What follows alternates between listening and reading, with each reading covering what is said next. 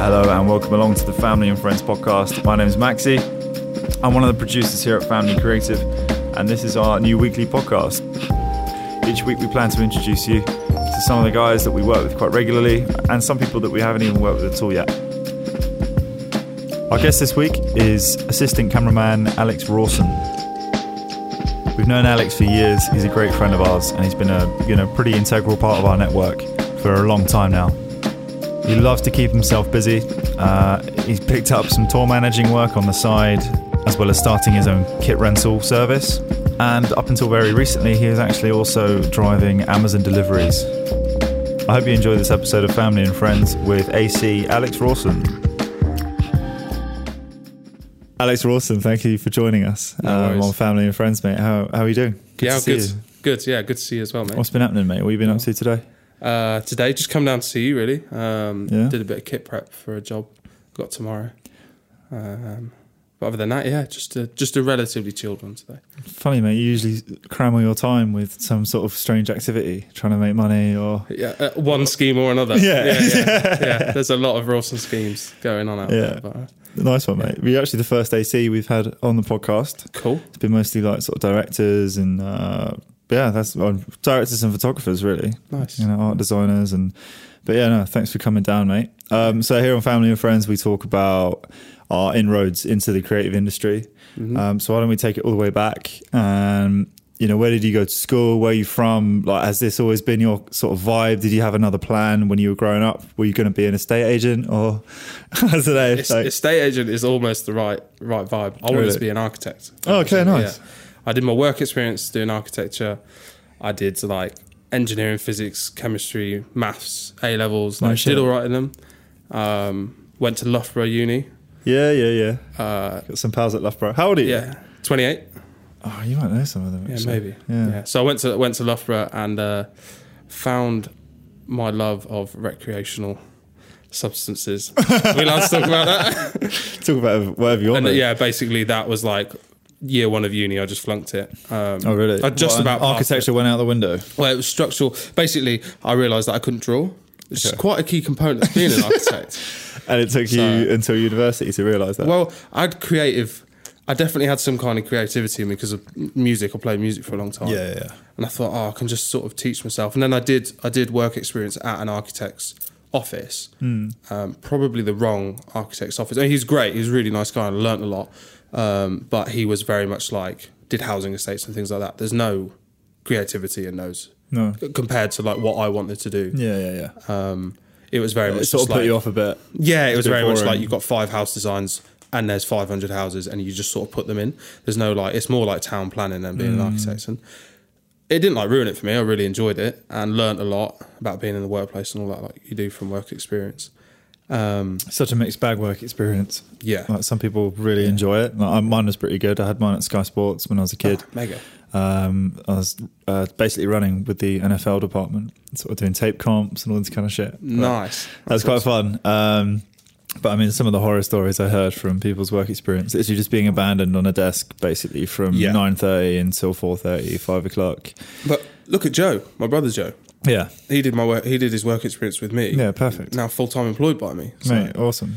Yeah, he wasn't going to do anything else with his life. he was waiting for me to pick up the slack for him. Um, no, Joe's a good kid. So after that, I sort of I went to uni, and my first year, I, I looked at architectural engineering, which is like a crossover between civil, structural, and architecture. So you're like a middleman on all of it. Um, because I wanted to go to Loughborough because I wanted to play carry on playing rugby Yeah. And then I I had a I had a bone break just before I went to uni and What just didn't really get back my fib and my tib, so I didn't really get back into it. Oh, Um, and because I didn't get back into it, I just sort of I totally fell out of You just lost interest. and like totally lost interest and started hanging out with people that weren't sporty people. They were more like music based and creative based and yeah, and that brought me into like wanting to be maybe do something more creative. So anyway, my parents were very strict on me going to university. yeah. So I dropped out of Loughborough and then I went to Coventry and I thought I'm going to give it another shot, but I'm going to do a pure engineering degree. And I went for structural engineering. Okay. oh my god, the most boring thing in, in the world. Like I was all right at maths at school, and I could I could like do maths and stuff and Yeah. physics, and I I could understand the concepts of it, but I didn't massively enjoy it. I just I sort of thought structural, man. Like you, it's good money, Hmm. but I'd just be sat in an office all day, and I, I did I did two months, and they asked me to leave. You But did during two that- months at the uni. Yeah, but during that They time, asked you to leave. What were you doing? Why did they ask you to leave? oh, because I just wasn't turning up. Oh, okay. Yeah, I basically I was just like a burden. They were chasing me. I wasn't doing coursework. I wasn't. Yeah, yeah. I just didn't conform well to education, Hmm. even though I'd like done all right at school. Um, much to my parents' dismay, massively to their dismay.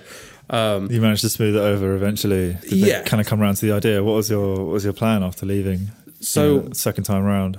before I, I left the second time round, I met a guy up there who was a nightclub photographer, and he, I was like already into photography a little bit because my granddad is a, pho- a photographer. So my whole route started as a photographer. I met him, and he worked at this nightclub in Coventry called the Collie or Kasbah. They also do gigs there, and part of being able to, part of being paid to shoot the nightclub photography there, meant that they would also get you free press passes to the gigs. Nice. So my first ever gig I shot was Feeder. If anyone Really? remembers Feeder, man. Fucking hell. Yeah, yeah, yeah. That was that was uh, that was pretty cool. You used to get Um, them on like the NME music channel. and yeah, yeah, yeah, Like just a day and stuff like that. um, and anyway, I shot that gig. Uh, the photos are dog shit, and I never wanted to see the light of day. what did you shoot it on? Oh man, it would have been like an old D60 or something. That was like a few hundred quid camera. It's Yeah. like cheap as chips, like entry level SLR. but mate, the buzz that I got off it was like the most fun I'd ever in the photo pit at a gig. Yeah. it's a mad environment, man. Yeah, like for for people who haven't been in that sort of space. Yeah. it is nuts. If you're if you're filming someone with the big energy, like I remember me and you did, was it Gentleman's Dub Club or something? GDC we've done, and did you do the? uh Oh, it was like the Submo Orchestra live at the Royal. I didn't get to do that. I've Concert seen the Hall. edit. Man, that was yeah, that looked yeah. amazing. That was so good. That was Yeah. so good. Um, But yeah, so you But just- then obviously shot festivals. Some of the like artists that I've Yeah. sat in front of have, has been like mad. But once you've done it, once you've met like a few people and you've been in front of these high profile people a few times, it's just like they're just other people. Of course. And they and they give that vibe that they're just other people. Yeah, Most yeah, yeah, yeah. not all of them are sound, but most of them are actually really sound and enjoy the whole shebang of it. Nice, mate. Um, so you smashed your first gig. Well, he said the photos were shit. they were very subpar, mate. But I learned, I learned a lot. Like I'd never been in that environment of like yeah, yeah. because normally the stuff that I was shooting before was just like landscapes and things like that, where you've got full control, creative, like lighting wires and whatnot over what you're doing. It's different doing a moving target. Moving target. low light. yeah, low light, You can't like it's just shit camera, deafening yeah, noise. It's, it's deafening noise, and there's lights constantly flashing. Like trying to focus on things and stuff like that is, You're very overstimulated. yeah, It's a bit like rabbit in the headlights. Yeah, yeah. Just- But I got like a couple of photos that I was like, oh, these are really cool. Yeah. Uh, and then the guy who was who had sort of given me this opportunity showed me his, and I was like, I've got a lot to learn. yeah, that his, push? his were really good. Yeah, that pushed you on a bit though. Massively, yeah. Uh, And it was at that point I decided I wanted to be a music photographer. Nice, mate. Little did I know there was no money in the music industry. and I chased it for quite a few years, but um, I was given a great opportunity. This is, goes on to like uh, my opportunity. One of my like my first good opportunities. Okay. was my dad ran the security um, at Mallorca Rocks out in Mallorca, and like the the caliber of artists they had there was like Ed Sheeran, Paolo Nutini, uh, Mark Ronson, A-list names. Yeah. basically i got an within four weeks of staying with him i got a portfolio of those kind of artists Shit. and mate i didn't even know how to shoot these things but because the production value was so good Yeah. it was difficult to take a bad photo Of course. and because you got a-list artists like it looked good and my dad my dad like got me he he'd get me photo passes every now and again but if he couldn't he would just take me in early and i would stand at the front row of these gigs Mm. on the barrier for the whole gig shooting photos That's like this little kid, like well, not little, but this kid almost like with a. with- My dad bought bought me my first proper camera as well. Yeah. Um, big ups to my dad. He's like been a big, massive support of me and has definitely put up with his fair, fair amount of shit from me over the years. Yeah, and, uh, yeah. supporting me financially and like bailing me out when I don't know my ass from my elbow and all of that. So yeah, man, I wouldn't I wouldn't be I wouldn't be anywhere without my old man. That's nice, man. So, So you're marketing yourself as a sort of uh, freelance photographer. How did you use those photos that you took in? Where was it? Sorry, Mallorca. Mallorca. Yeah, yeah. How did you use those? Uh, what was your process in terms of using those to kind of get you some more work? Um, so Is it, is it a case of building a website? Is it a case of reaching out to agencies? What did you do? it was basically I built a website and I was like, right, I've got a website now. The work will just come in. It doesn't. so then I started like, then I went back to Coventry, um, and I got offered the in-house job or one part of the in-house job at the O2 Academy in Birmingham, Okay, nice. which is again like not AA listers, but it's like pretty top pretty tier good, artists yeah. coming through because it's like a three and a half thousand cap venue, Hmm. and it was it was an unpaid job, but it was like one night a week, two nights a week. I'd go up to Birmingham and shoot. I'd get to pick who I wanted to shoot. There'd be like there's four of us that did it. Um, I can't remember the guy's name. It was like Andy something uh, who gave me the job. I basically just sent him my photos and I was like, could I have a job? Hmm. And he was like, dude, your portfolio is wicked. You got loads of like, you don't need work from us. I was like, mate, I'm, I'm just lucky that I'm like a month in and I've Yeah, had this good sure. opportunity. Um, and I was still shooting like nightclub photos as well. Um, I'd like branched out into a few more nightclubs at this point. So then my whole career started off shooting nightclub photos, which is not glamorous. It is, it's. Do you know what? It's, a not funny bad one, isn't money. it? It's not bad money. It's a very sort of solitary pursuit. Uh, I've I always found I've done lots of club photography, lots of club, uh, club videos as well, and Yeah. it's. I I struggle to sort of be in that environment without. You without. got to be patient. you got to be very patient, and also you, you kind of feel like you're the only sober one in like a warehouse at, at 3 a.m. waiting for the like the second to last DJ to come on. Mm-hmm. It is it is a funny old existence. I don't Yeah. know. Or or the alternative is you just get like completely stuck in and party with everyone. Everyone. yeah.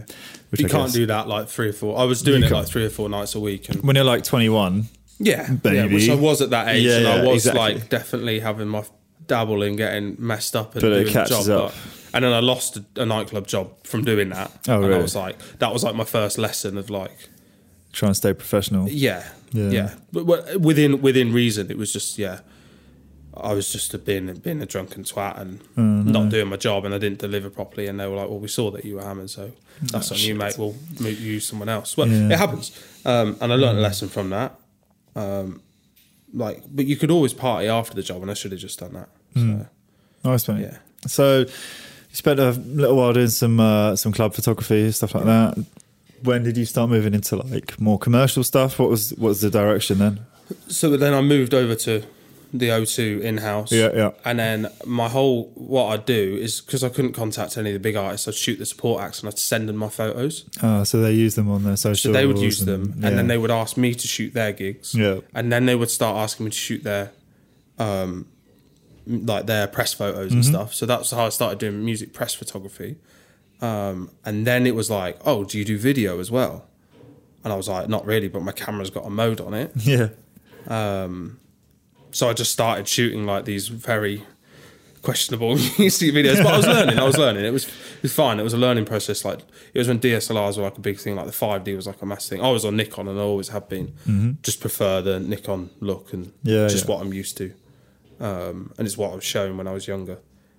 Um, so I started shooting these like little music videos and stuff, and then people like yourselves, like family and other little production agencies like Deadbeat and stuff, they started picking up that I could do this stuff. Yeah. Um, so you guys would get me on to do like festivals and Mm-hmm. things like that. I think I only did like Outlook and stuff for family, but I did quite a lot for Deadbeat. Yeah. Um, that was years ago though. That was like five or six years ago. I think 2000. Did we ever do? I did Outlook and Did you- Dimensions with you. Yeah. Uh, yeah. Were you there as a videographer? Yeah, yeah, yeah. I Yeah, did video that's right. You. That was like a long So I time did. ago. I did 2013 with family as well. Back when I was sort of freelancing with them at Outlook. I think I did the year after. Oh, okay. Both of them back to back. That was like a crazy two weeks, man. I was gimbal Oh, operating man. as well No, I just I don't know how people can can handle Yeah. doing Outlook and then Dimensions. with with See, with the in a family creative boys. I think we were there for 14 days, and on, I think there was 14 nights sleep between three people by the end of it. Ah. Yeah, and it was like a, it was it's basically 6 p.m. till 6 a.m. the shifts because that's when the music started and that's when it finished. Mm-hmm. But we'd be shooting from like midday, so it was like six hours sleep a night. oh mate. Yeah, it was uh, it was good though, man. I, I learned loads. Um, I drove to Croatia and back uh, for for the boys. That was a that was a hell of a drive. How long was the drive? Um, oh, it's two days. It's like ten hours day one. We went to Munich, I think. Twelve Not hours, even hours, just days. Yeah, it, yeah, it crosses over into days at that point. Um, how did they go from there? And I was just trying to think how I went from there. I still always had that like music photography thing, like as a side burner, and I was still doing little stuff for smaller bands. I just ne- I never really broke the. I never really broke the like the big the big time on the music photography stuff. Like I No. still shoot NASS and Boardmasters every year, um, and I was touring with a, I was touring with um, Dimension for a couple of years, who's a big D and B artist. Uh, that was like a sick job to have. We travelled all around Europe doing that. Yeah. But then I started doing the video stuff, and the money was just better. The money was better, and it was like it was a bit more interesting. And there was Yeah, a yeah. crew, man. And I love, I love working with other people who are like minded. Collaborating. Whereas stills photographer, quite often you've maybe got Bit one assistant. Lone Ranger. you are a bit, yeah, It's not as fun. yeah. It's definitely not as fun. No. Um, and so then you started moving into video. When did, when did you first start kind of you know, moving into actually wanting to do video full time? I know you, you, well, I had a kid in the middle of this. Yeah. I had a kid in the middle of this. Uh, Oscar, my lad, Yeah. who's six now, um, he definitely changed things for a little bit. So this, so in between meeting you guys properly, Yeah. I had Oscar, um, and we, I moved to Bristol, and I just did a studio job for like a year and a half. It was the, probably the most soul soul destroying job I've ever done. What kind of stuff were you doing? It was like makeover photography for Groupon. Make This business model that they had was the biggest scam what is it? Can I, can I shame these people, man? Because they still owe me a load of money, actually. They won't bust. There you go for it. Called All Your Life. Okay. Basically, they ruined my life. Two years of my life. Um, they had this business model where they would sell 20 quid Groupon vouchers and they'd get these like they'd get it was mainly mainly girls coming through mums and daughters best friends like that kind of thing and they come through they'd have like some kind of like treatment like a pedi or whatever and then a makeover and then they come and have an hour's photo shoot with me. You imagine that mate. I had to wear a shirt every day man. That and I'd so gone through these like cheesy ass poses. That's but mate it paid all right money. And I had a kid and I was like this is what I've got to do I've got a kid. Brilliant. Keep the hustle Um, on. and their business model was that they try and flog them these like photos at the end for Okay. like ridiculous money. And Yeah. some of them bought it, and the guy was obviously making a good business off it because he had three of them. Yeah. And then the one that I was in was a franchise, and it went bust. When they owed me like, they probably owed me like three weeks' pay or something. Fuck. Yeah, and I think they just was like, they owed me like a couple of grand, and they were like, "There's five hundred quid," and I was Oh, like, okay. "I've just had a kid." So that was your out. They just went bust. It wasn't Yeah. a case of you trying to phase out or make that leap of faith No. in, in terms of like being an independent Yeah. um, freelancer. Fuck. Yeah, it was like that. And then I just had a string of like of minimum wage jobs. I was Mm. like, I've got to be a dad. I can't do this creative dream that I've always that I've had for the last few years. Yeah. I've got to like be there for my kid and his mum and whatnot. But did And then I was like, nah, no. you know what? Fuck that. I can make a thing out of it. Yeah. Um, I was like double working. I didn't get to spend much time with um, the lad growing up, which isn't it is and it isn't a regret, but it's definitely it definitely made me grow up very quickly. Yeah. and like start understanding business and finances and things like that. Um, I think if if you look at the position you're in now and your relationship with Oscar, are you glad that you sort of Absolutely. yeah you, Yeah. you steered in that direction? Like Yeah. it is yeah it's it's not ideal, but it was a necessary kind of thing that you had to do. and and now and now that financially I do much better for myself, Yeah. it means that I can have much better quality of time with him. course, Whereas if course, I stuck yeah. that minimum wage stuff, I would have been unhappy. Yeah, I'd have. I don't. you can't afford to do all there'd the have been like this background do. resentment Yeah. of, of not of him but of the situation and I'd Mm. have never wanted that because like at the end of the day he's he's my most important thing before work and your kids and your family should always be Yeah, um, and your friends should come first because Yeah. that's something that I regretted growing up or growing up in this industry like between 20 and 25 is I didn't see my mates that much I just worked you're just working all the time. yeah, working to Yeah. buy kit and also to afford me the opportunities because my parents weren't particularly well off, so I Mm-hmm. Yeah. didn't have, I couldn't go and do free shoot days. Like I would have to work a nine to five, Mm. or at least three or four days a week to be en- to be able to do like lower budget jobs and jobs that weren't paying to build that portfolio. Yeah, Um, so with the music video thing, I started like doing these little music videos, put a few pictures out, got some bigger clients. Um, and then I got asked by somebody if I'd ever camera assisted before. Mm-hmm. And I was like, nah, what's that?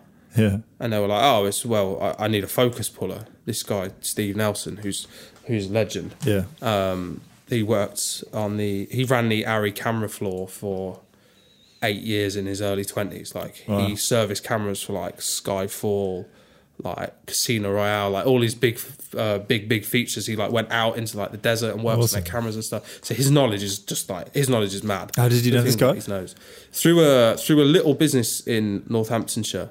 Um, they are like a social enterprise business that they they try and give people opportunities in film. Hmm. Um, and they were shooting this thing, and they knew that I was local because I've been doing some like little low end video workshops for them with some of the kids Mm-hmm. um, from from like the local schools, just like showing them like what I, I had like an FS seven hundred at the time. Yeah. Yeah. If everyone remembers the FS seven hundred with the seven Q setup, Yeah, that yeah, was yeah. bad boy four K. I thought it was like the thing.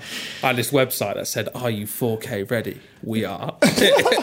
so cringe, man. Looking back at it. Brilliant. Yeah, and now we've got like 8K Reds and 12K Blackmagics, which is just ridiculous because I'm pretty sure there's still only 4K TVs out there. Isn't there? um, resolution is a load of crap anyway. Is it- Ah, kind of, yeah. So this is how you first got start getting into So AC, this, and then yeah, so I got this job. I'd never pulled focus, I'd never loaded or anything like that. And the guy was like, "It's five minute Steadicam shot. Uh, there's like twelve members of talent, um, and there, it's like a musical down the street. The Steadicam tracks down the street, and at the end of it, he goes up onto a crane and then pushes into this window." I was like, "Yeah, I'll do it." like, always been a black, and I never. I told him I'd never pulled focus before. Apparently, I did an all right job. okay. I think it was from all these like little music videos that I've been doing. I've been pulling my own focus. Yeah, And I yeah. thought it was like the thing to shoot like. Well, you just get this kind of Shoot wide open all the time. Yeah, yeah, yeah, yeah. exactly. That, Yeah, I was like that shooting on 2.8, 1.8. Do you remember the Samyangs? Those Oh, Samyang cine lenses. They were like T13, which is like F12. Ridiculously shallow. And I'd like learned to pull my own focus on that. So I was like, yeah, a whole hand unit and like a massive screen to this. Yeah, Like, it's is- easy. I had a sunhood and everything. I was like, this is the dream. um, and that was my first big job where I like, where I, the first time I saw like the Panavision logo on a flight case and like the first time I saw Steadicam and all of this stuff. And like my brain that day was just like, whoa, I want to do this Yeah. um, and I kept in co- kept in contact with Steve um, and this this agency, uh, Screen Northants, and they they gave me my first feature um, as a focus puller, which was a massive opportunity Yeah, nice. because I'd never done anything. The stuff that I'd done before, I was basically just pulling focus for families DP Andy. Mm-hmm. Um, I learned a lot through Andy. Me and Andy learned at the same time. Like Yeah, as he was learning to become a DP, I was learning to become a focus. I think it's quite important to sort of surround yourself with people who are also coming up as well. If you're trying to do something new, you're not necessarily doing it day in day out and getting Yeah. paid for it. Yeah. It's crucial, man. absolutely. Yeah. And Andy was Andy was definitely like a crucial part of my um, my development as a camera assistant. Um, he pushed me to know things and learn things and constantly ask questions like that. He he didn't know the answer to. He just wanted to know, so I would go and research them and learn about them. Man, I spent hours just like like just learning stuff myself online, listening to go podcasts. down the rabbit hole. Yeah, Yeah. like three four a.m. on YouTube watching Yeah. how to How how, to load film into something. a camera yeah, and stuff like that. Um, yeah, and then I did this feature film, and that was a hell of an experience, man. I'd never done like I was pulling focus five days a week, ten hours a day Well, for six weeks were you also doing like camera builds or anything like that, or was it literally Well, just focus? on a, on a drama or on a feature. You kind of do your camera build at the beginning of the job. Yeah. Um, you might have like Steadicam days, which is where the full camera will get pulled apart and they'll put it on. Or if the production's got money, they'll just hire another camera for it. Yeah. um, to leave the handheld camera built. Um, Do you prefer working on sort of features? Nah, I much prefer commercials. Because I had a bit of a bad experience on that film Oh, because really? it was super low budget. Yeah. Um, it kind of it slightly ruined narrative a bit for me, but I'm getting back into it more now. yeah. Um, through Steve, actually, he's put me on a few short films, and it's just what is what it taught me is was like you need to like don't in a way be a yes man Yeah. at the start, learn lots, but don't push yourself too far because that's what I was doing. I was overworking, pushing myself too far and then not enjoying it because of it and then yeah. tainting the experience that I had on this feature. Yeah. The production company were friends, so they they asked a lot of me. Like they were asking me to like drive the van and stuff for the camera van and which meant getting in an hour earlier because I had costume and art on this same van Oh right. and stuff like that. Um This So- is it. If your heart, as, as soon as you start sort of resenting things and and you feel like you're being taken advantage of or you're unhappy, a film set is the worst place to be in that frame of mind because you're all there. It's supposed to be a creative space. Yeah. If you're pissed off, it's so easy to pick up on it. Like Yeah, you, no matter how you try and hide it, spreads. everyone always knows it spreads. spreads like coronavirus. Yeah. it's a it's a tricky one, man, and it's it's so crucial to sort of you know keep people sweet on set. Yeah. Um, I mean, have you had, had any real like shocker jobs? You don't have to mention any names, but where you feel that it's just been an absolute car crash oh man, yeah. in terms of looking after crew. Yeah. Yeah, I think I think everybody who's been doing it sort of I've not been I've been in the industry what 10 years now. Hmm. If you've been in the industry a couple of years you've had the shocker jobs like, Yeah. and you learn from them. And what I'll say about those shocker jobs is don't do them again. No. But every negative thing that you took from that job take it on board try and remember it. remember it, learn why it was, and then when you see it start coming on another production, Yeah, be the guy who's like, "That's not all right." yeah, yeah. You know, like when the overtime clock starts ticking, be like, "What's the situation here?" Because if you're on a if you're on a, an APA commercial, you have to legally pay overtime, or if it's on a friend's job, like at least make sure you're getting sorted dinner. And if you've got assistants working underneath you, they your they your boys and girls like look after them. Yeah, of course. Yeah, they're your people Yeah, um, like look after them and make sure that they're happy. Um, that's what I say about like bad jobs. Like just the the big feature that I was on, it was um, everybody was under a lot of pressure. yeah, So that everybody was like short and tired, and we were just a a bit overworked, a bit overstretched, not particularly well fed. That is the one thing I'll say about film crews. I like my food, man. Feed your crew, and your crew, your crew will just do that touch more for you if you feed them good absolutely, food mate. Yeah, here's a way to a crew's heart. Don't and then like a don't the beer like really goes a Yeah. long way on a job, or just like a wrap like pizza at the end of the day. It's like yeah. Just something, you, yeah. something like a thank you, and just to sort of like bring everyone together a little bit. Instead, you know, because if you don't have that, sometimes it's just a bit of a starburst. It's fine if you're a regular crew that works together quite a lot. yeah, yeah, yeah. you don't mind as much because you're going to see that person again in a couple of weeks, like me and you. Yeah. But like, if if you're doing like a larger production, it's those little touches that just make it a fun day. Yeah, People don't mind working really hard if they're kind of having fun as well. yeah, definitely. Like it's a it's a crucial piece, man. Um, Yeah. But do you, so in terms of being an AC, are you? Is this what you is this what your career is going to be now? Do you reckon? Are you going to sort of stick to this kind of little niche within within the production? Do you have any other ambitions to, to try anything else, or are you happy to just kind of work your way up Yeah, bigger and bigger I, jobs? th- I think so. Yeah. Yeah. yeah, I mean, I, I always was like, oh, I want to be a DP. Like I've always been like, I want to be like Roger Deakins. Like, yeah, yeah, yeah. Every camera assistant in the UK wants to be Roger Deakins. Um, he is the god, man. God, God, the camera. Dio Peekins, man. yes. Um, but I kind of realised that a lot of there's a lot of people in this industry. This will go on to one of my like lessons for new people coming through. Do not over egg yourself. Do not over promise skills that you don't have because you will get found out. winging it is okay sometimes. yeah, If, but when it, it, comes to technical shit oh no no no no no. and when it comes Yeah. to high budget stuff, No. and there's like you do not know the wrath of a producer until you have um No, you can't. You can't say you can do something and then and then not. Um, because you will get found out. on a on a bigger scale thing. Like if it's taking the piss a little bit with, you know, my first job was doing a, videos in Shoreditch for like techno uh, parties in car parks. Yeah, yeah. Like they asked me if I'd done any before. I lied to them. I said yes, and I sent them a video, a music video that I did help shoot.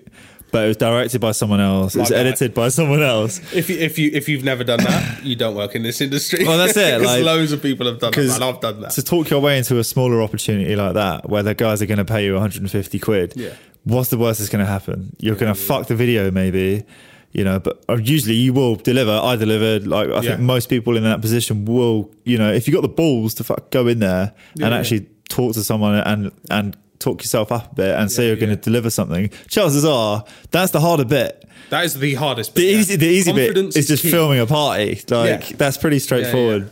Yeah, yeah, no, no, I Uh, totally agree with that, mate. Like, mm. Yeah, definitely agree with that. But I think with like what I want to do is I'm just gonna now that I'm like ACing for several people now. I've probably got like ten people that I'm regularly working for. I'm not their first choice, but I'm mm. like getting picked. Like I'm their like second choice Yeah, or their yeah, third choice for when there's there seems to be more DPs or more jobs with with DPs. I will put DPs in quotes because that's something else that I'm going to say. There's too many people calling themselves a cinematographer or a director of photography when they're they're not. They, basically, don't, they yeah. don't know enough to Yeah. really call themselves that. Yeah, and it's it's it's fine doing it, but it's like sometimes they're like they're, they're claiming to be something that they're not, and then they're surrounding themselves by really good crew Yeah.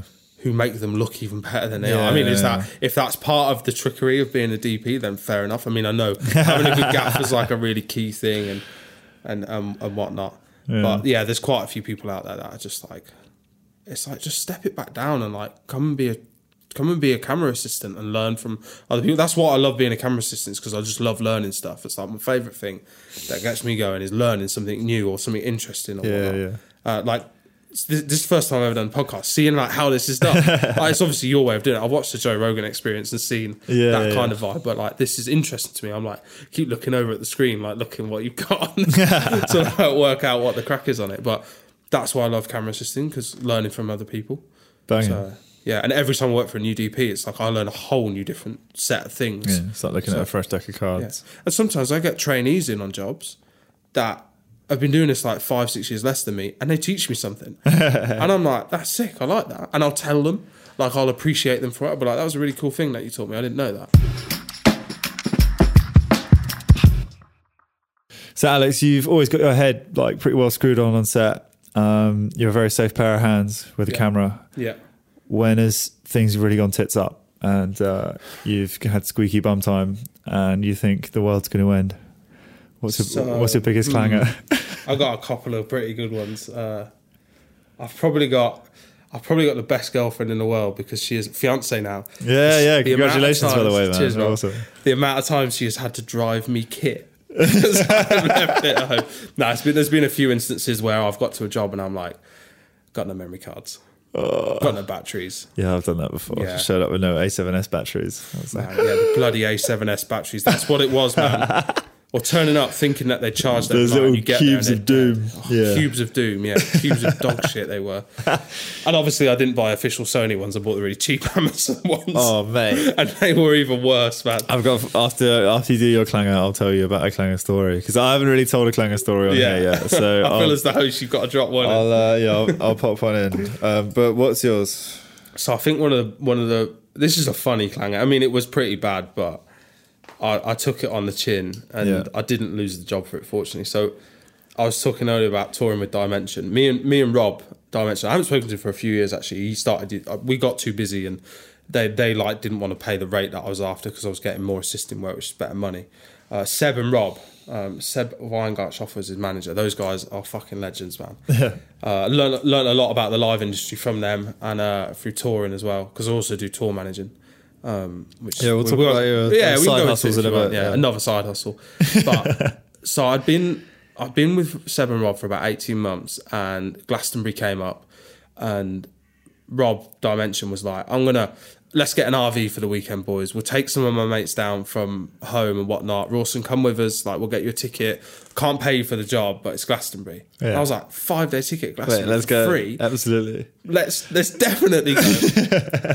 Somehow, the cheeky fucks conned me into picking the RV up. All right. Because the RV was in Luton and I live up in Northampton and I was driving past Luton. I was like, I'll pick it up. But it meant I had to provide ID and driving license and all this stuff. So anyway, it was Glastonbury. It was going to be a weekend of just getting like uh, fucking my brain up. Basically, my brain was not going to work by the end of it. So I was like, organised Rawson, AC Rawson will put his passport and all of the important documents for the RV in this little envelope in the glove box. Yeah. Little did I know this was the start of the downfall. So I went and had Glastonbury. It was a sick weekend. Got some good photos of Rob, uh, and then I think I bumped into all the family crew there as well. Like, just had a, sick weekend, man. Watching Fif, uh, Biffy and Foles and not Foles, Foo Fighters, Stormzy, and all those guys, man. That was that was a good weekend. Um, and then on drive home, I dropped the guys off in South London, where they were based, and then I drove home and I dropped the RV off back at the place in Luton and I cleared all the stuff out of it. The guys have been really good, cleaned up all the rubbish. Like there was nothing bad. And I took this envelope out, envelope out, and um, put it with my stuff. And then when I got home, obviously my brain was just like mashed from a weekend of Yeah. of Glastonbury. Um, put that envelope in the bin. Ah. About a week later, Rob was like, "We're still going to Ibiza, to to Pacha and shoot there for like two nights." It was like three clubs out there we were shooting at. Yeah. I was like, yeah, yeah. Um, and his management was like, oh, can you just send over your passport details again? It's tour management. And I was like, where's my passport? I haven't seen it in a couple of weeks. I haven't seen that for a few weeks, yeah.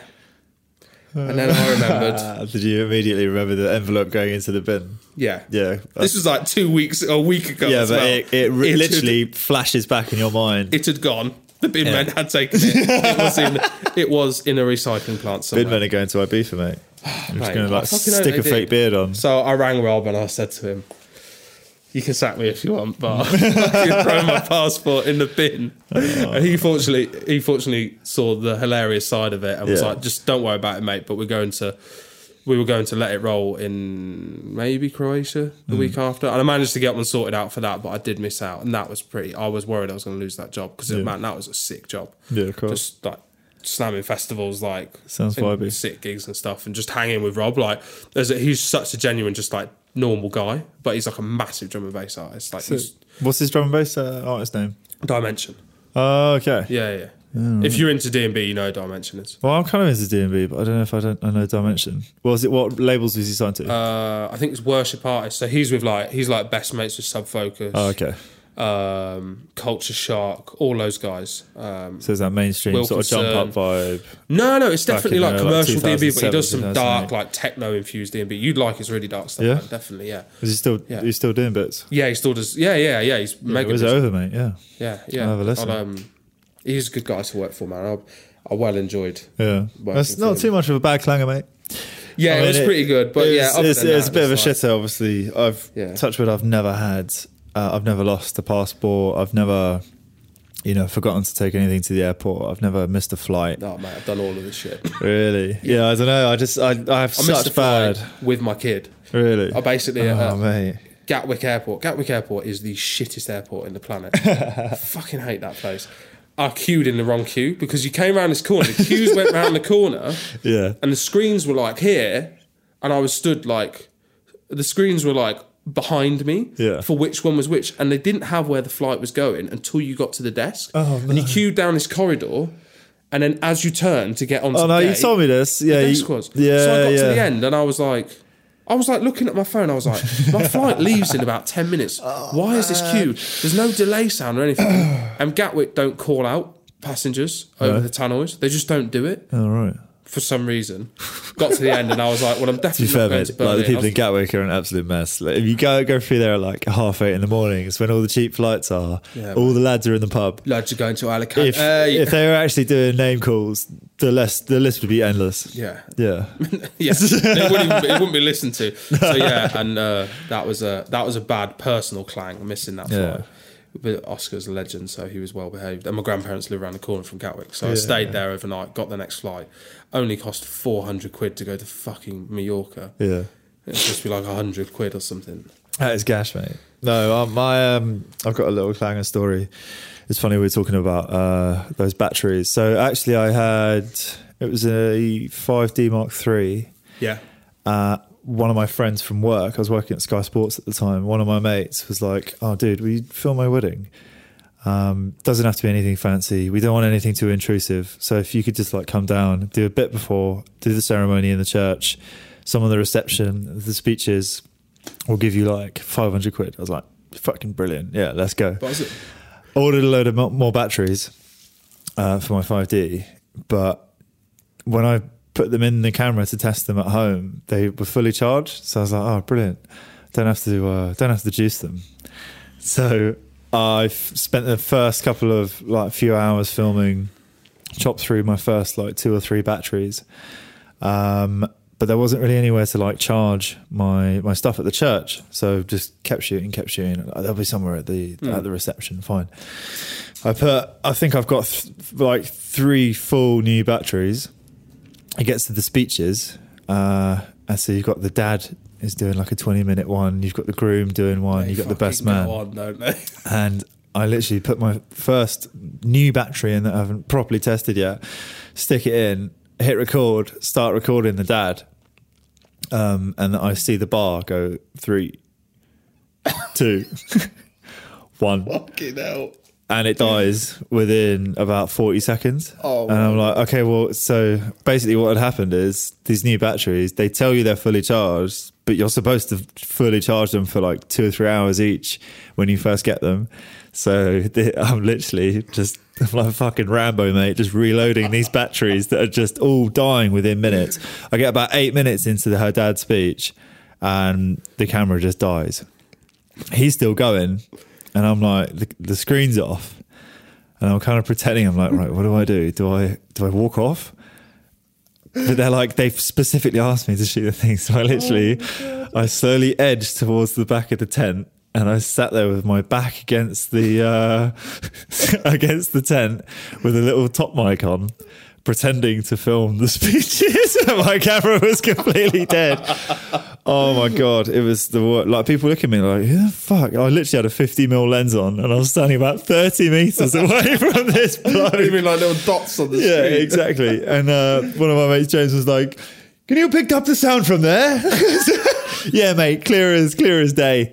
But I literally, Oh, I um, I think I I charged one for twenty minutes, got a few shots of the dancing, and then just got a, cab out of there. Um, I was just, I was so embarrassed. I was like, "Mate, I'm sorry," but a classic they were like. Where, "Where's the rest of the speeches?" I was like, "Oh, the hard drive's fucked."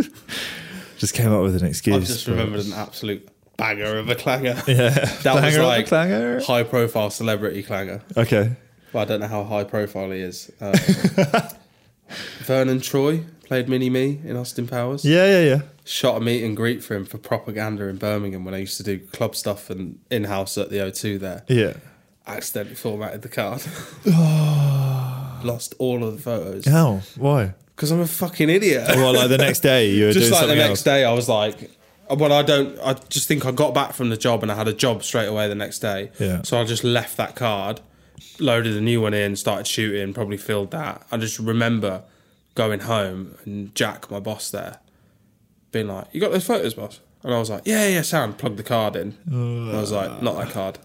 Next one, not that card. Next one, not that card. And I was like, "Yeah, I'd formatted the card and lost all of the photos, and there was no way to get them back."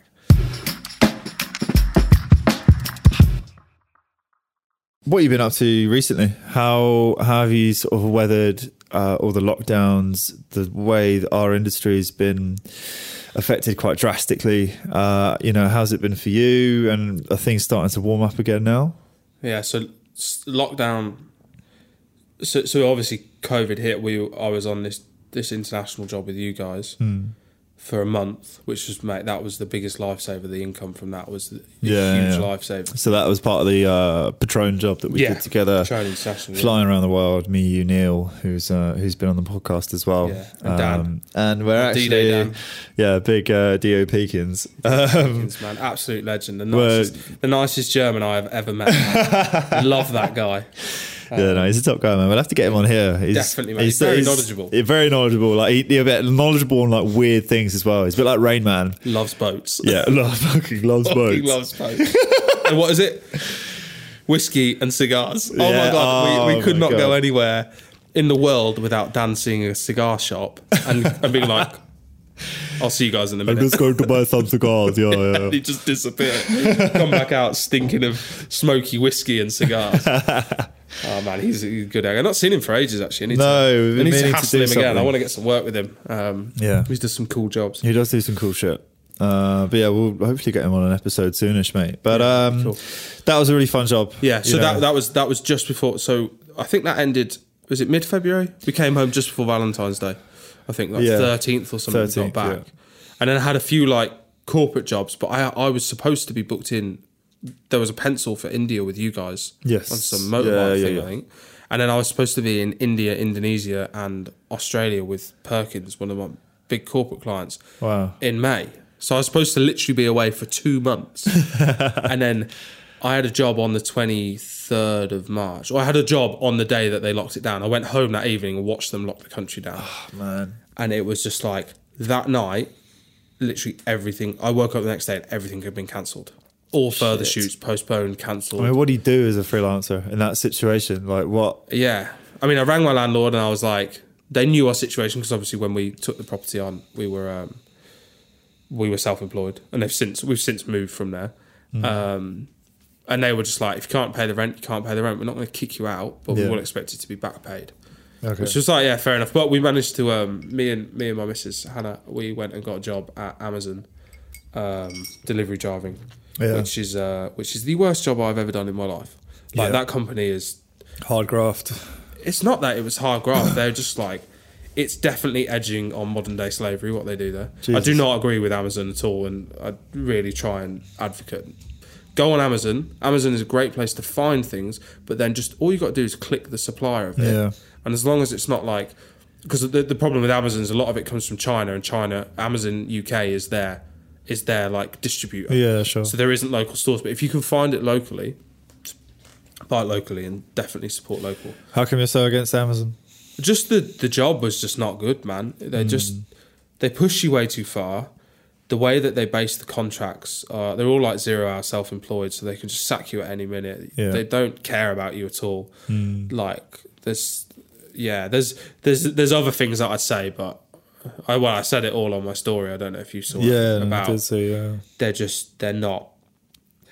The reason why that guy is the richest guy in the world is because of the way that he operates that business. Like literally taking Yeah. it off people. Yeah, He- yeah. I just don't agree with it, but I won't. I won't go into it. Anyway, we did a month for that. That was like a bit of cash um, to support us coming through, and then I started picking up like odd little random jobs, like live sessions for mates and things like that. That were like a couple hundred quid there and there.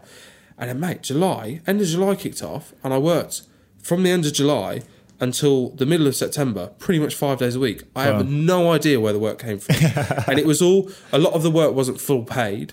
But I didn't really care. I was just taking anything that I could. And then the job started getting like really good. Like I've done some of the best jobs I've ever done post lockdown. Yeah. What kind of stuff? Um, I've got an Aston Martin job tomorrow. Oh, Aston yeah? Mar- Aston Martin and Bollinger commercial tomorrow. oh, what? Like two brands that's like that's a banging set of brands to put together. Yeah, that sounds great. Um, works with like a couple, quite a few new new clients actually. A lot of my regulars haven't really come back yet. I've only had a couple of jobs with you guys um, with family, and then my Perkins job. I've only had one job with them, and I'm normally three or four days a week with them. So it's like it's been loads of new people, um, or people who have who have upped their game in the Yeah. last couple of years, and they're now are now DPs that Yeah, I met yeah. as camera operators and stuff. A guy called Steve Turvey. Um, done a couple of jobs for him. How important is it to sort of maintain those like long term relationships? It's the most affordable thing that you can do is just die and just just being mate, being nice and doing something memorable on the job. Like I've got an AC who works for me, Adam Shake. He's my focus puller if I'm shooting, Yeah. and he's my loader if my brother's not available. The first time he worked with me, he remembered that I fucking love Oreos.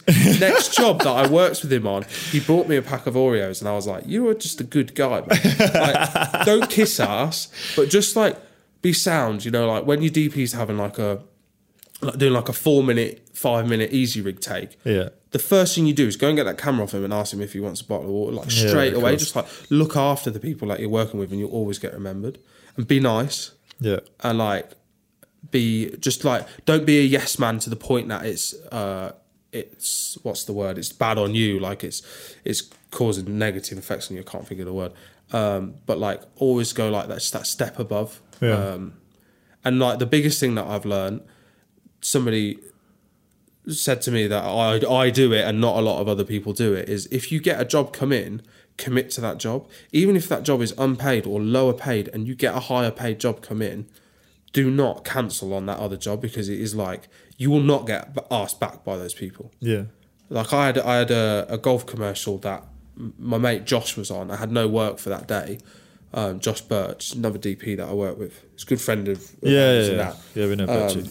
Yeah, good good DP and a sick gimbal operator. Really, really good gimbal operator. He was doing his golf commercial. I said, Look, mate, I'll come on for free. Like, I'll just come and hang out with you for the day, like sitting on a golf course. There wasn't really anything difficult to do. It just did him a favour and put me in a good book for the production company that he's working with. And I got offered a full APA rate job that day Nice. for with hire of kit and stuff. And I was like, I'd already committed to Josh's job. I'm not going to go back on that. And apparently, a lot of people don't do that. Okay. Josh, Josh, Josh was like, "You're an idiot. Why did you do that?" I was like, "Because it's it's loyalty, man. Like, Of course. because he books me on full paid jobs like all the time, and he always rents his, my kit off for me and things like Keep that. him And sweet. Yeah, it's just building those Yeah. relationships. Let's chat a little bit about your side hustles, Alex. So you've got like a, a parallel universe career as a tour manager, right? Yeah, I I wound it down a little bit, but um, yeah, I used to tour manage uh, used one to of my really good mates called Billy Lockett. And Yeah. mate, we started. I met Bill through doing photos for him. Okay. I basically hassled him to do a live session when I first bought my FS seven hundred because he was from from the same place as me, and I was like, I'm going to start shooting these like these high quality live sessions, which actually got me quite a bit of work in the end. Um, and anyway, I met this Billy guy and I did this live session for him. and he messaged me like a couple of days later. He was like, mate, this is the best thing that content wise I've ever had. Awesome. Like, can you come and do some like stills for me? Yeah. Uh, I was like, yeah, sure. Like, absolutely. I was fucking buzzing at this. this guy's like, it's like now he's like a reasonably, reasonably big thing. Um, and anyway, about three or four months into our relationship, he was like, I'm going on, I'm going on tour across Europe. Um, and my manager can't come. Um, I got another clang in this. This is fucking brilliant. This is, my manager can't come. Do you want to tour manage me? I was like, mate, I've never tour managed in my life. And he was like, all you got to do is get me to the gig on time. Lit, little did I know. Max's favourite saying. Little, did, I know. this guy's time was up. what? What is that TV show again? Fucking police camera action or something. It's that guy with the silver hair. Yeah, yeah. Little did he know. This Joker thought he was a tour manager. Little did he know. Yeah, he just I could think of Banging. something weird to put at the end. Love that. Uh, and I, I said, yeah, of course I'll do it. Yeah. Captain Blag again at it. uh, he asked me to come do stills, and his manager couldn't come, and I was like, I'm his tour manager now. Apparently, I did an all right job because he kept, he kept me on for nearly five years. Oh shit! and day day one went fine. Three days in, we had this show in Zurich for a Zermatt festival, and which was like that's a big festival in in Switzerland. They had like Richard Ashcroft from the Verve headlining, uh, like Boy George. Um, who else was there? Yeah, some reasonably big people, and. Uh, Yeah. I didn't realize basically you have this thing called an advance and a tech spec, which is what you send to the venue like a couple of weeks before to say, This is me, this is my band, this is the equipment we have, this is what we need on the desk. Okay. This is all like the inputs that we need. Yeah. Blah blah blah. Well, I sent it two hours before the show. and I said to and the woman What came did they say at the state that the venue? They just I like, literally got "Whoa." told to fuck off. Brilliant. because because Bill wanted the uh, grand piano moving off of the stage because it was like we were on this like little stage and there was this fucking huge grand piano at the side that was just like clang, just like sat there for the whole gig. Yeah. We were, they were all like cramped up on this stage playing this gig. Mate, they were playing to about eight hundred people actually. It was like a reasonably big thing. And then I went on doing that for quite a while with Bill, just doing tour managing. I learned how to do it. But I didn't. I just taught myself. You can't go on YouTube and learn how to tour manage. You just learn yourself. You learn through mistakes of it, um, or you mentor under somebody, or you do something like teching, backline teching, or things like that. So I've done a bit of backline teching, bit of guitar teching, a bit of tour managing, and then it, mate, it got up to the point where we were doing like good tours with Bill, like academy tours, like. 500 to 1000 caps and then we got asked to do the ELO European Tour Sport which mate was the sickest job 2 months on the road with ELO like being paid decent whack all around Europe. all around Europe. Yeah. Like everything's paid for: food, drink, beer. Well, beer was sometimes paid. for. You get a pretty, pretty decent rider every day. That's how much you drank. Um, yeah, yeah, that was really cool, man. Went basically went went on a fucking lads' holiday for two months. yeah. playing music around Europe and the UK, Was it quite demanding? drinking though? beer. It was heavily demanding on my time. I didn't do any creative work over that whole period. Tough not seeing Oscar as well. Yeah, yeah. Well, this was the reason why I stopped stopped tour managing because they asked something went wrong on the tour when I wasn't there because I was seeing my kid. Um, when you get to arena touring, it's the it's the same thing day in day out. Arenas are identical basically on the inside. You have a loading bay, you have a stage, you have a and you load in, you put your kit on the stage, you do the gig, and you load out, and you fuck off to the next one. Yeah. It's the same thing. it's not like when you go around Day. all these weird little venues and everything's a bit different. Yeah, yeah. You've got the same kit every day like it shouldn't be a problem. And I had to, I, went, home. I didn't have to go home to see my kid. I wanted to go home and see my kid, and it was agreed with management I could do it. And then one of the shows, uh, Billy walks on stage and he'd be given this new piano by Yamaha. Little fuck you to Yamaha for this because I've got loads of shit for it. Um, uh, and he walked on stage and it was all this like he would walk on stage and he'd have click in his ear and it would all be timed that he would come on and as he hit the chords all the lights would come on and the song would start it's Yeah. mate it was really cool it works every night and they've got this new piano and for some reason this like high super high end piano that was way more high end than the one he was playing before it's just like a, a big fancy keyboard Yeah. had this ridiculous auto off feature Oh god. So he walks on stage with a on. fucking piano. Yeah, literally twenty thousand people. It's in mode. Everything else came on, and it was turned off. And I was sixteen hundred miles away, and I got the blame for it. So you got they- the phone call. I How'd got a turn the phone keyboard call. I got a very fucking pissed off phone call um, saying that I needed to commit to the rest of the tour, and I was like, "Of course I will commit because the entire thing was booked in my name. Every Yeah. hotel, all the vans, all of the ferry crossings and bridge crossings, and all of that shit was booked in my name." So I said, "Yeah, I'll crack on with it and uh, and do it." But after that, I was like, "Nah, my kid comes first. So Fair enough, I, I dipped out of tour managing, but I've, I've actually been. He's actually asked me to do another little a little thing as soon as we can post lockdown. Just just me and him on the road for like a week. Yeah. maybe a laugh, man. Mate, it's, it's great. He's like literally one of my best mates. Oh, it's it's not work. Yeah. You just like going up and down the country, getting pissed with locals and playing gigs each night. Like it's a good laugh, definitely. We're going to move into advice now. Cool. Um, I think I've dropped a bit of advice throughout. you have done a bit of, it a mate. You know, bit, yeah, yeah. you, you've definitely done some sprinkling. Um, but maybe we could team it up with, in terms of like marketing yourself and having a few irons in the fire. I know you also do.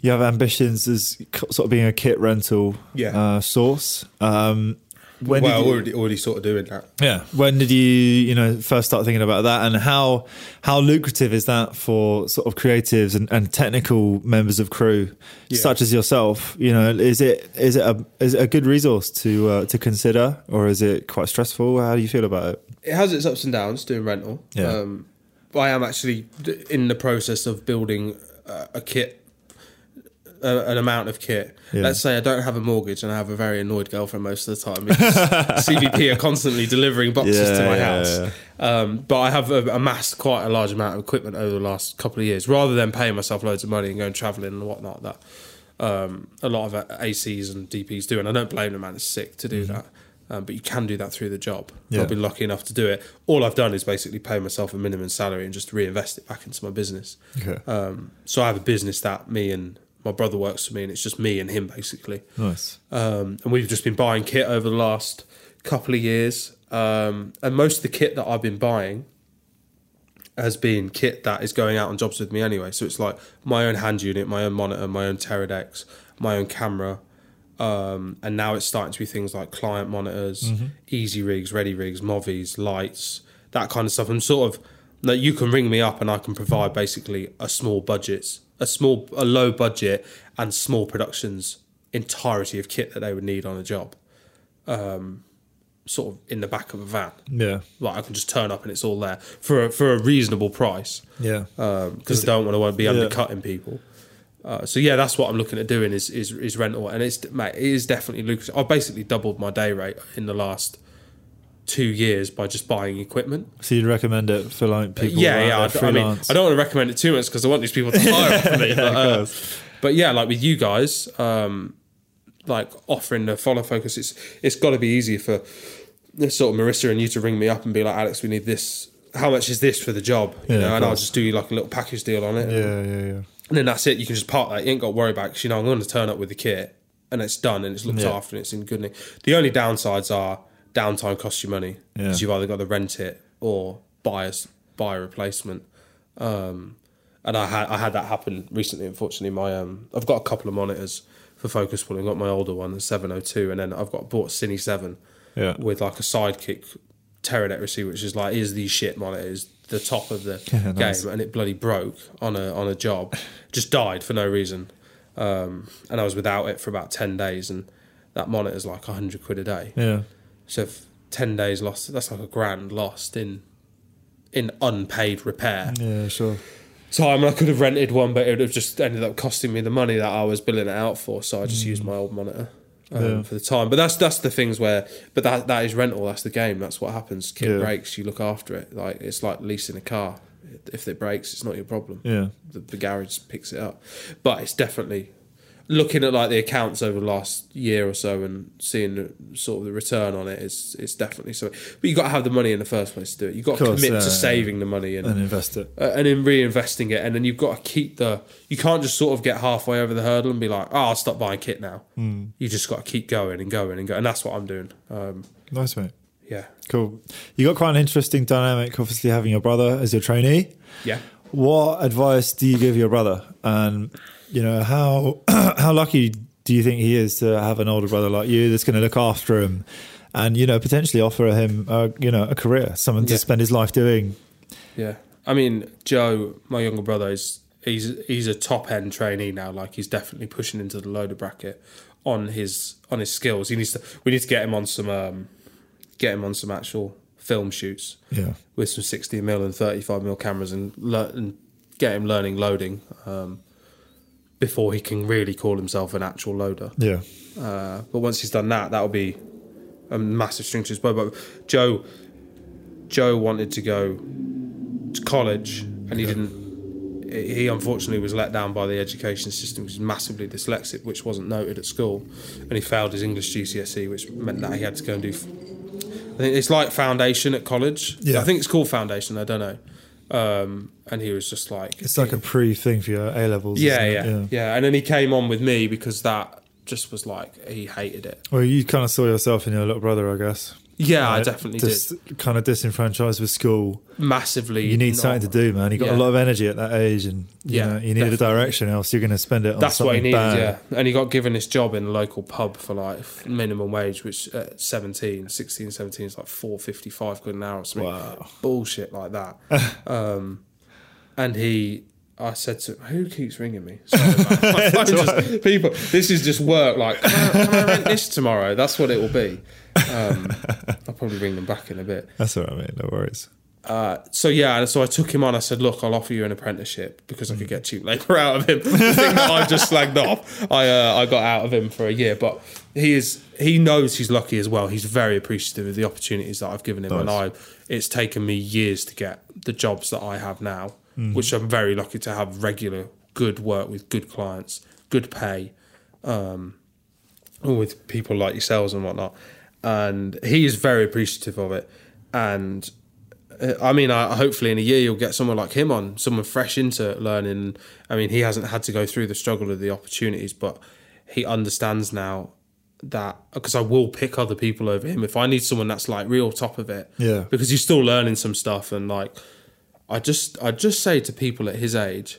Put your fucking phone in your pocket. That's Joe's only letdown is his phone, which is a is a is a burden that is a bane Yeah. that we're dealing with at the moment. But We've got, got a common theme in quite a lot of young people. Snapchat. That's Well, this is it, Snapchat man, life, like, man. You know, Like, we, we get runners on set sometimes, and some of them are amazing. yeah, Um, I mean, the vast majority are amazing, but sometimes, I mean, I'm talking about back in the TV days. I don't really get them anymore because, you know, we can kind of gauge people, and people won't recommend someone to us if they know they're fucking useless. Yeah, so, yeah. like, I'm talking back in the TV days. You'd get like some uh, some son or daughter of you know one of the big wigs at Sky Sports, and they'd Hmm. come on on a shoot or a set or a live broadcast, and they just weren't interested, and they're just kind of despondent, constantly looking at their phone, Yeah. more worried about fucking off and going meeting their mates than actually sort of seeing the job out. But you know, like know the vibe, man. Yeah, I don't know. Know, nepotism can only carry you so far.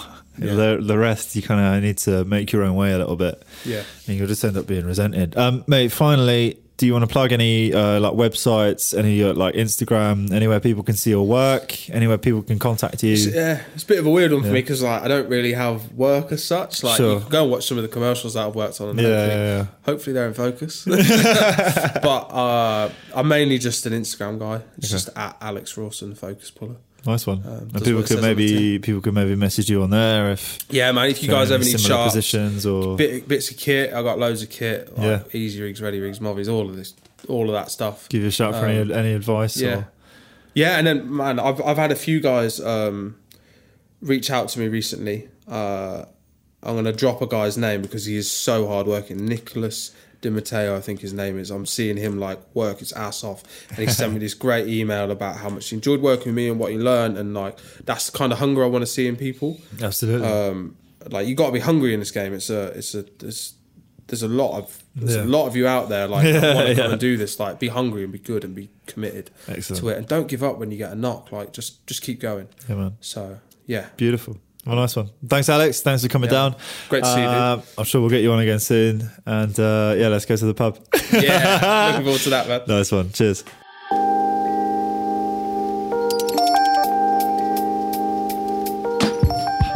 That is all we have time for this week on the podcast, guys. But please subscribe to ensure you catch all of our future episodes. You can also follow us on Instagram at Family and Friends. That's FMLY and Friends, all one word. For news on our new community hub. And please also check out our main page at Family Creative, that's on Instagram, or our main website, family-creative.com. We'll catch you next time.